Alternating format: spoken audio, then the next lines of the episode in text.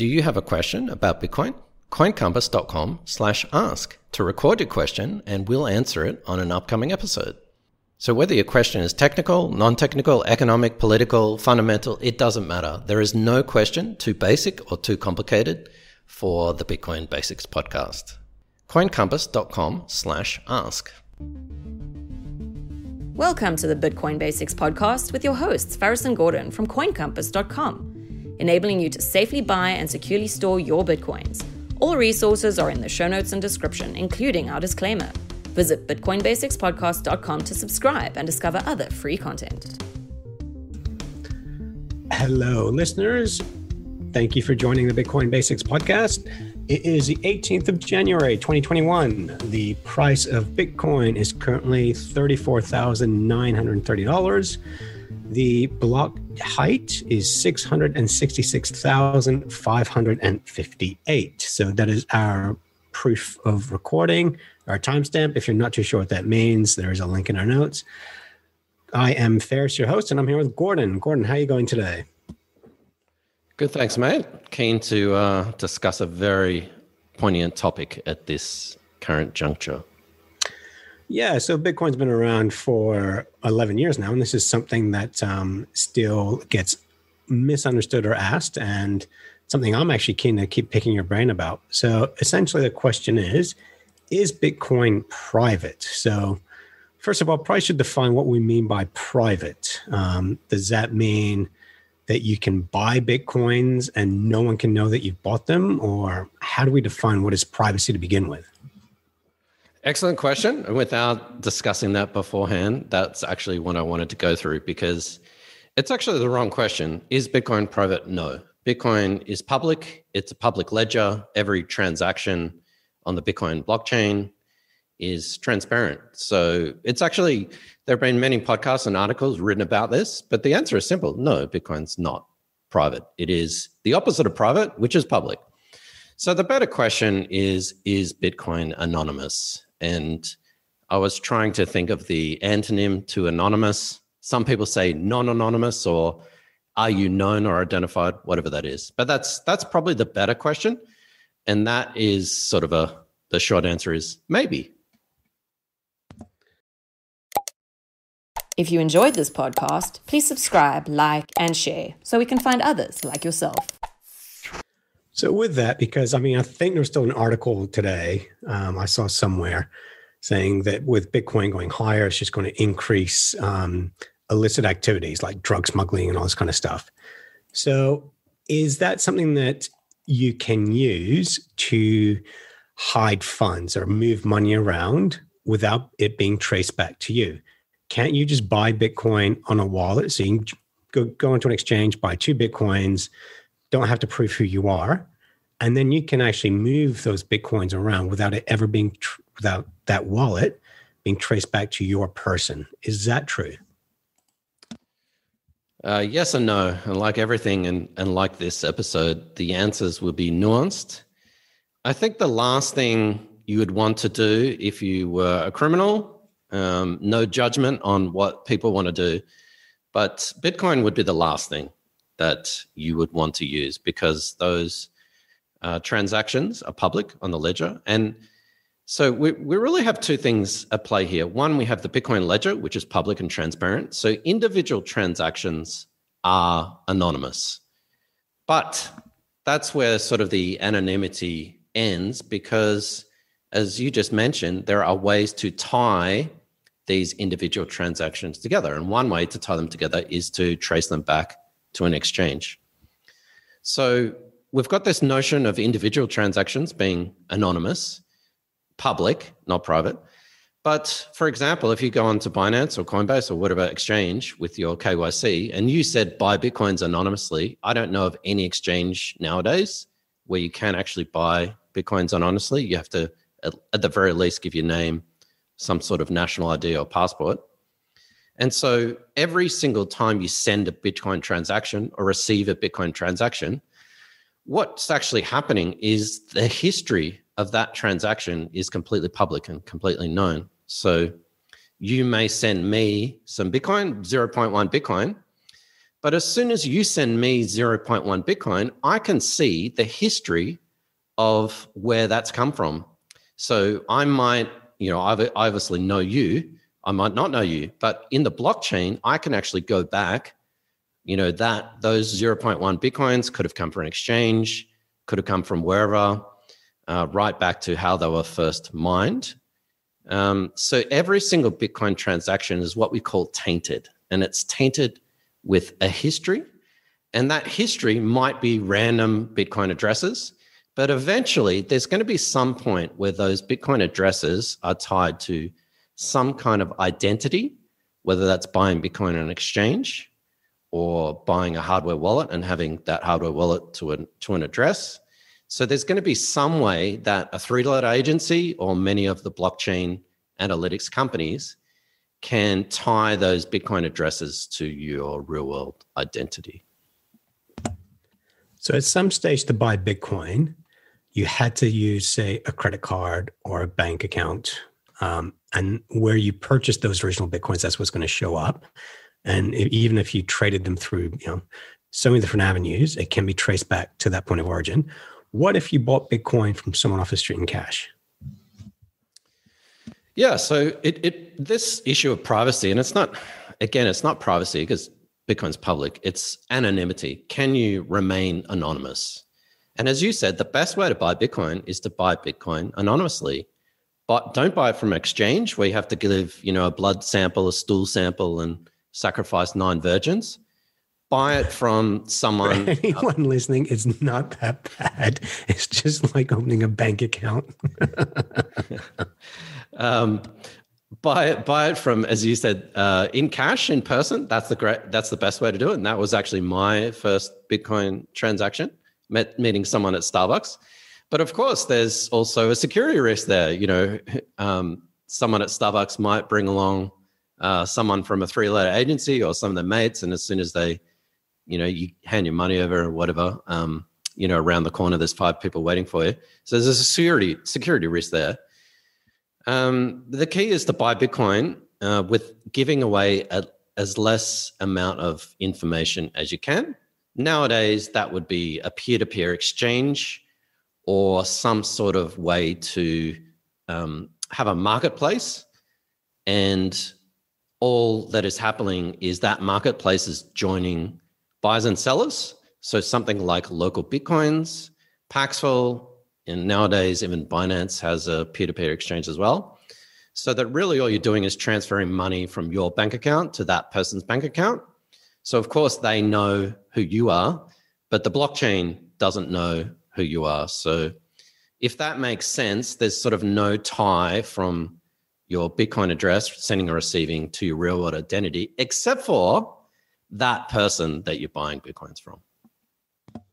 So, if I'm understanding this right, when one bit when bitcoins or let's say satoshis are transferred from one person to another another one wallet to another that's recorded on the blockchain that's like an email going from one email address to another but that email address doesn't have to have your name in it. So it, no one knows you own that email address. Same thing with bitcoins. You can have a wallet. No no knows that wallet's yours but it's recorded. But where you originally bought Bitcoin, if you got it from an exchange, you had to provide a credit card or you had to do it from a bank account, and that can be traced back to you. Um, but if you bought in cash or if you bought peer to peer, and with peer to peer you avoided banks somehow, then yes, you can buy Bitcoin anonymously. If, if that's the, is that the case? Yes. So meeting someone in person, you hand over cash, thousand dollars worth of cash. They transfer Bitcoin to your, say, for example, mobile wallet. They don't even know your name. Um, you just, you know, however you communicate or signal or even email or whatnot. Um, then you've bought Bitcoin anonymously. Same with um, bank transfers. But again, you're still, without being paranoid, you're still actually giving away the entire history of that transaction and if someone wanted to and they were determined enough, which 99.99% they're probably not, they could actually transact, uh, they could actually trace that history of all those Bitcoins to someone. And we're not also talking about the present day or in the past. We're also talking about 10 years in the future. So your Bitcoin that you bought in cash may be anonymous now. You know, you've kept it in your hardware wallet, for example, but in 10 years' time, when maybe rules and regulations change, you need to transfer that back to a Bitcoin exchange. Then you've actually de anonymized yourself, and that Bitcoin is now known to be yours. So it's easier to privately purchase small small amounts of Bitcoin where you're using cash. And as you illustrated in your story before, which I think personally the most heinous part of what you did was you walked into a Starbucks lost a lot of respect for you there, Gordon. I didn't buy any coffee. I think well, I that's because they don't sell coffee; they sell sugared water. That's true. so yes. you can do it in small amounts, but as Bitcoin becomes just more mainstream, it will get harder and harder for people to transact in Bitcoin privately. And if they wish to do so, they can really only do so person to person using cash. And cash, as we know, is actually the most private anonymous vehicle out there. Yeah, I mean, uh, we're basically getting rid of cash. We're creating these cashless societies. So, I mean, probably in a few years' time, you won't be able to use cash. Um, maybe you'll be able to use other things as a method payment. Uh, so, yeah, um, I think people need to think about where they're buying their Bitcoin from.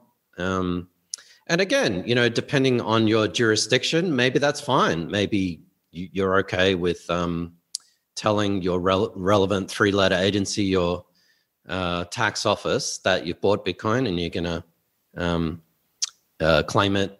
And um, you know that's fine, but for other people, you know it's not. It's not fine. You want to keep that private. You want to keep that secure. But here's a question for you, I guess. Um, let's say you have bought Bitcoin. So you bought Bitcoin on Coinbase, Binance, whatever exchange, Bitstamp. You've registered yourself, you know, with your passport and ID and whatnot. So that is known to only that particular exchange. So those transactions on the blockchain aren't linked to your actual account. So only Bitstamp or Coinbase or uh, Binance knows that. And let's be honest, three letter agencies definitely have their hooks into those exchanges. But let's say you bought Bitcoin and you transfer them to your uh, cold storage device, your hardware wallet. Is that it? Have you tainted yourself forever, or do you think there are other things that you could do, perhaps, to uh, anonymize yourself? Well, if you've purchased those bitcoins, and this is where it can get tricky because, um, and I know this has happened to some people, is they say, "Well, I lost my bitcoins." Like, you know, for some reason, government says you owe us revenue taxes on those bitcoins say, well, no, I've lost them. And you can easily lose Bitcoins. We've covered that in this podcast several times. Well, how do you prove that you've lost something? How do you prove you no longer own something? So there's one issue there. Um, as you mentioned, if you move it to a cold storage device, at some point, I presume you'll want to cash in something at some stage. Um, taxes on Bitcoin is, I mean, governments are still working on that. There's still no uniformity within governments on Bitcoin. Some countries it's double tax as a currency and as a capital gain. Um, so it is look it is complex and you just have to prepare for it i don't actually have an answer for that question because i know it, i don't think you can avoid it because as you said bitcoin is not private it is actually the most transparent um, technology the most transparent currency that there is and you know, we have covered this a little bit i don't want to get into this today but you know there's a potential for the bitcoin blockchain to replace um, transcripts like deeds to real estate or university transcripts, this kind of stuff. Um, don't want to debate that here. I think we've done that before. But to answer your question, Gordon, I don't know, but I don't think so. I don't think you can get away from, yeah, hiding your bitcoins unless you've lost them and you, yeah, you that puts you in a quandary where you have to prove that you've lost your bitcoins, which we don't want people to do, obviously. Yeah, well, you can't prove a negative. You can't prove something that you don't have. Um, and hashtag not uh, financial or tax advice, but most tax officers around the world consider, even if you don't sell your Bitcoin, if you withdraw your Bitcoin from an exchange, even to another exchange or hardware wallet or whatever, that is a taxable event. Because, for example, the tax office doesn't know what happens to those coins after that. You could sell them, you could transfer them, whatnot. So just keep that in mind if you think that you're never going to sell your Bitcoin, but you're removing them from exchange. You know, that's sort of it. That's probably considered a taxable event. There are actually ways. I wasn't really saying hiding Bitcoin. I was more in terms of anonymizing your Bitcoin. So you have de-anonymized yourself. You bought Bitcoin on Binance, for example. You're transferring them to your cold cold storage, your hardware wallet. There are ways to do it, but it's really a two-edged sword. This is early days. So there are things like coin mixers, coin joins. There's different sort of names for them uh, I would be extremely cautious before you start to use those services. They are getting better, but there are certainly a lot of scams out there. And I'm not going to recommend any of them because they change almost on a daily basis. But there are actually ways to anonymize your coins that were tainted from Coinbase and have a transaction history by putting them into a pool with other Bitcoin transactions.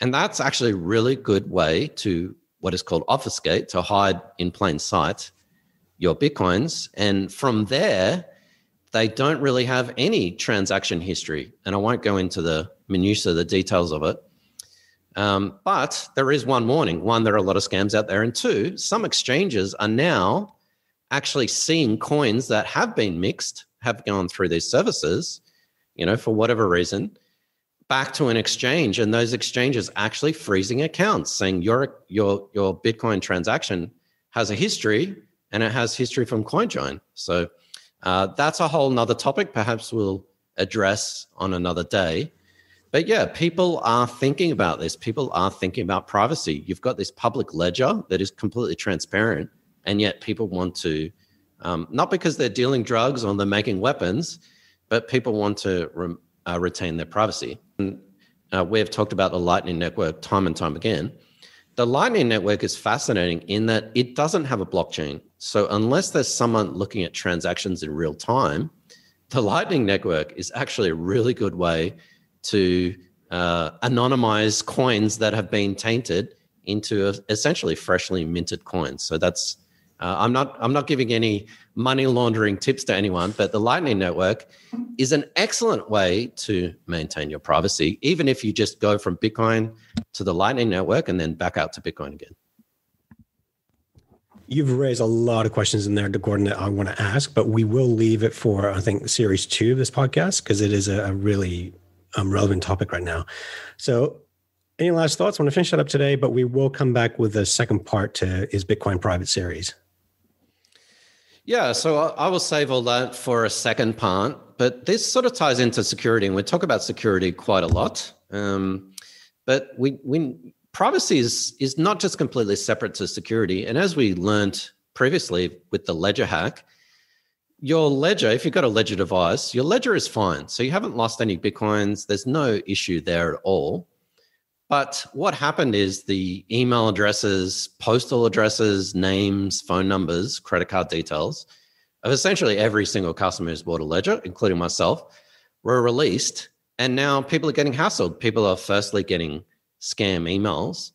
But now what's happening is people are actually getting, in the US at least, um, you know, FBI swatted, you know, someone um, knows the postal address. So uh, if you bought a ledger and you know you've got your Bitcoin in the ledger, and now that private information has got released, I'm not trying to I'm not trying to raise any alarm bells, but this this has happened, so I'm not giving anyone any ideas. But um, criminals have come to houses and demanded that, hey, you've you've got a ledger. We know that you've got a ledger. Hand over your Bitcoin.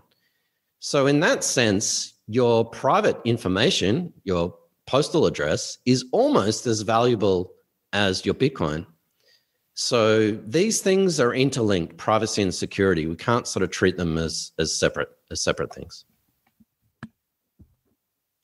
Yeah, that is frightening. That actually, um, and that's something we'll cover as well in our series of security and um, personal hygiene. Um, all right. Thank you very much, Gordon. We will do another series, at least one more series on Bitcoin and privacy. And again, if anyone has any questions, Gordon, and they want to comment on this show or ask us anything else that we can answer, where can they go?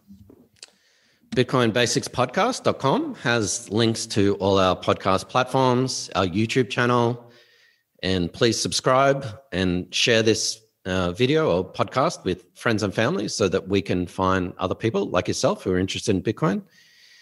And uh, last but not least, yeah, if you wanted to ask a question, there's a link there on bitcoinbasicspodcast.com where you can just either record or type in your question and we will address it on a very upcoming episode.